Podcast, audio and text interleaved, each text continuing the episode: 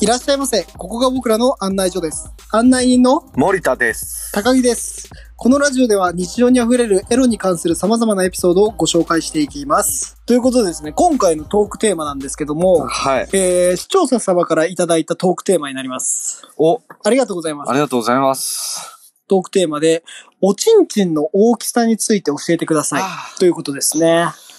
はい。それ男の子にあんま聞いちゃいけないやつだからね。自信なくす可能性あるよね。私ども。そうだね。だってコメントで、あ、僕何センチありますよ、みたい な。コメント書いてくれる人にマウント取られんのすごい嫌だな。え、森田さんどうなんですかあの、銭湯とか行くじゃないですか。はいはいはい。で、なんか自分のを他の他者と比較して、あ、他者と比較すると、森田ね、多分平均的だと思うな。あ、嘘結構もう、すげえでかいやつとかもいるし、銭湯行ったら。もうほんとなんかちっこい人とか、はいはおじいちゃんとかね。い。はい。まあでも、でっけえじいちゃんたまにいるけどね。ああ。譲ってくれよってなる よね。この先使うんかい って。 もうご愁傷様ですから。使い古したビッグマグラムがぶら下がってるから、うんもったいないね。なるほど。いや、それで言ったらね、うん。私はね、そこそこ大きいんじゃないかなって思ってます。自分で言うのはあれですけど。いや、なんとなく昔から聞いててそうなんじゃないかなとは思ったけど。そうですね。なんかこうんれ自慢じゃないんですけど、僕のチンチンにリピートするはいはい。子がいるぐらい。あ、もうチンチンになの。テクニックとかじゃなくて。チンチンに。その子は、うんあの、地元では有名なビッチなんですけど、はい。なかなか会えないと、向こうからあの、チンチンが欲しいって LINE が来るんですよ。あ、それはでかいわ。で、僕も実際どんなもんなのかなと、自分が。はいはやっぱ男って誰しも一回気になるじゃないですか。自分がどれぐらいの位置にいるのかと。い。確かに。で、僕がはエロ本で見たものの平均が17センチらしいんですよ。日本人の平均。 17センチはい。勃起した時。え、森田昔見た時12、3センチって書いてあった気がするけど。あ、嘘進化してんのかないや、あり得るよ。今の子供たちはみんなでかいのかもしれない。ちょっと。ああ、すいません。今ね、調べました。 今調べたんだ。今調べました。 何センチだった長さの平均13.56ですね。あー。そうなると、私結構大きいです。え、これどっから測っていいのあ、アナルから測っていいんだよね、もちろん。いや、お前、それはね、あの、かなり駆け抜けてるから、それ。後ろまで。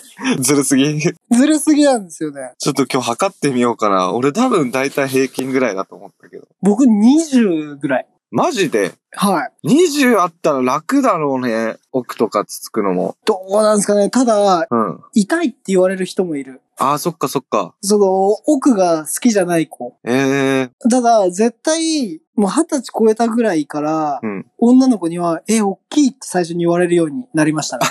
いいね、それ。はい。あ、おっきいはいいわ。なかなか言われて悪い気はしないですよ。うん。あ、そうなんだ。でもあれだね。やっぱ、ちょっとはサイズ欲しいけど、ちょうどいいかな。今のところ。ただね、僕、大学の時に結構、その、チンチンの大きさ小さくて悩んでる友達がいたんですよ。ああ、はいはいはい。あ、もうちっちゃいくて悩むってことはもう相当あれ相当ですね。もう、その子がやってたオナニーなんですけど、はまあその子のチンチンって親指ぐらいしかないんですよ。い。笑うとこじゃないな。同じ男として。あの、短めの親指なんですよ。短めの親 指。どんな親指えーっと、小さいシャルウエステ。うん。え、なにパリッパリに焼いた状態で、それ。そう。パリパリで、それぐらい。ああ、それはちょっと辛いな。だから一口でいけるっていうのは確かに美味しさではあるけど、うん。まあ、お、美味しさではあるけどね。そう。でもその子はそれを恥じてなかった。全然。ええー、すごいな。悩んでたけど、ただ、うんその女の子には見せられないとは言ってた。まあ恥ずかしいのか、そああ、れなは。るほど。でも、普通にネタにしてたよ。友達の中では。まあでも、チンコの大きさは人から授かるものであって、自力でどうこうなる問題じゃないからね。そうそう。で、その子は、うん。自分のそのチンチンの小ささはポテンシャルって言ってて。で、お前たちじゃできないことができるんだよっていうことを僕に言ってきて、あ、そういうことそうそうそあ、プラスなんだ。う。プラスの方で考えてて、どんなことができるのじゃあなんだよと。何ができるんだじゃあお前黙ってうち来いよと。はいはい。まあその子、その大学の時に、その一人暮らししてたんで、まあ見に行ったんですよ。はいはい。で、そうしたら、その子がペットボトル持ってきたんですよ。おう。ペットボトル。おう。うわ、なんだこれ何に使うんだろうと思って見てたら、ほう。ペットボトルのあのキャップを外した口あるじゃないですか。おう。え、まさか。それをチンチンに入れて、そのペットボトルを天下みたいなして上下 にこすって、ちょっと待って、ペットボトル。そう。で、その子が開発したんですけど、いわゆるペトニーだと。限られてくるよ、あの企画地に合う人 って。だいぶ。だって小さすぎてもダメなんでしょ。 そう。いや、でも入る時点で結構。勃起してない状態で入れて、勃起するとちょうどになる。あー、え、めっちゃリスクじゃん。そうそそうそれ、うぼ、その日の膨張率が高かったらめちゃめちゃ痛くないでも、ちょうどなの、本当に。勃起室ちょう ど。あ、先っちょは通らなくなるから、勃起する前に入れとかないと。そう。そういうこと、そういうこと。 え、怖っでも、それにはすごい、確かにリスクはあると思います。怖い。自分だったらやりたくないなって思うけど、うん。いや、入らないでしょ、多分。いやでもその子はやっぱ、さっきも言ったけど、ポジティブだから、すげえな。ポテンシャルだと思ってるから、あの、利点をまた言ってきて、そのペトニーをやって、行ったの、その子が。あーって。は行きました。で、そしたら徐々に小さくなるじゃないですか。いはい。はい。で、ペトニーだから、その、行った後も、ペットボトルの中に精子が溜まるようになってる。なるほど、なるほど。 そう。そう、だから、後処理も楽だと。何も気にせずにいけるんだ。そう。だから、手も汚れない、床も汚れない、何も汚れない。で、最後、その、勃起が終わって、小さくなったチンポを拭き取れば終わりだと。早いんだ。もうパパパってローションつけてパってやって、もう使い捨てオナホールみたいな。 あ、そうそうそうそう。だからもうペットボトルのこと天下って言ってた もんね。なんか天下の自販機行こうよって言ってて、どういうことって、あ、お茶、お茶みたいな。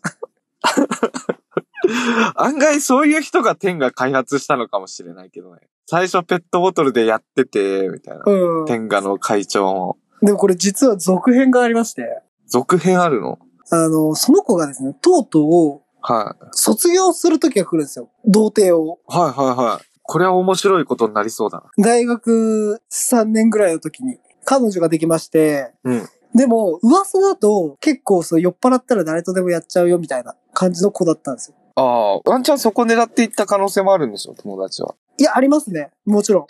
あいつならいけるよみたいな。うん。はいで、その子と付き合うことになって卒業する機会が来ました。はで、男の子の方は、いや、ちゃんと卒業してきたわ、みたいな。童貞とは言わせねえよ、みたいな感じだったんですよ。ただ、その女の子も友達なんで、僕がセッションして付き合ったっていう感じなので、い。はいはいはい。あの、僕がもともとチンチン小さいっていうのは、その女の子に言ってたんですよ。ああ、言っといてあげたんだ。そう、別にそこだけじゃないからみたいな感じだったんですよ。うんうん。で、いざ始まったら本当に小さいって言ってて。いやでも一口で全部入るからみたいな感じで、まあ優しくね、うん。ことが進んでったわけよ。で、男がじゃあ入れるよっていうことで入れたらしいんですよ。はらしいんですけど、女の子は何も感じなかったらしいんですよ。い。入ってることすらわからなくて、切ないね。で、男がめっちゃ頑張って腰振ってるらしくて、女の子は小さすぎて分かんなかったんだって。はいはい。分かんなくて、聞いちゃったらしいんですよ。ああ、禁断の今、入れてるって聞いたらしいんですよ。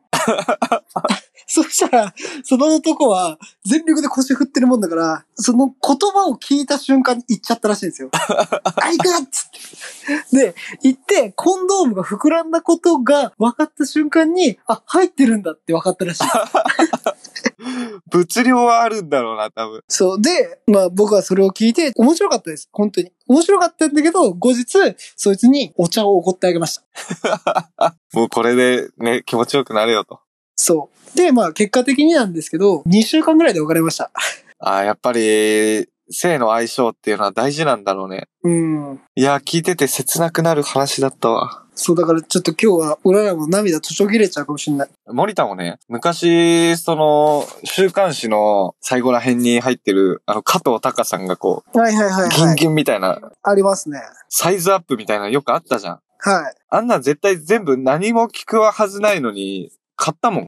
い。いつ、いつですやっぱ思春期の頃はね。ああ、確かに。でも、なんだかんだ、まあ、確かに大きい方がいいけど、そういう人の話聞いてると、ちょっと欲張りしすぎたかなって今反省してる。うん。いやでも、やっぱ、チンチンの大きさじゃないと思います。やっぱ、愛だよ。はい。うん。そうだよ。あの、最近思ったんだけど、チンチンがあまり大きくない人のかっこいい言い訳を思いついて、はいお前勃起したらいくつなんだよとか言われたら、こう答えてください。サイズのあんま大きくない男の子は。この一言で一発です。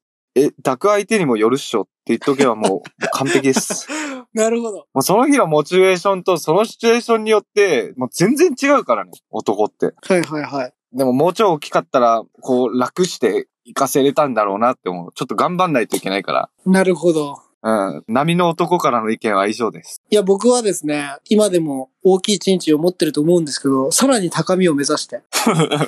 頑張っていこう。ということで、これから、ちょっと、チントレチャレンジっていうのをやってみて、サイズアップするかどうかちょっと頑張ってみます。はい。で他にもなんかこういうことやったらサイズアップするよって、これは確実に効くよっていうのを知ってる人がいたらコメントください。森田のためじゃない、リスナーのためだから ね。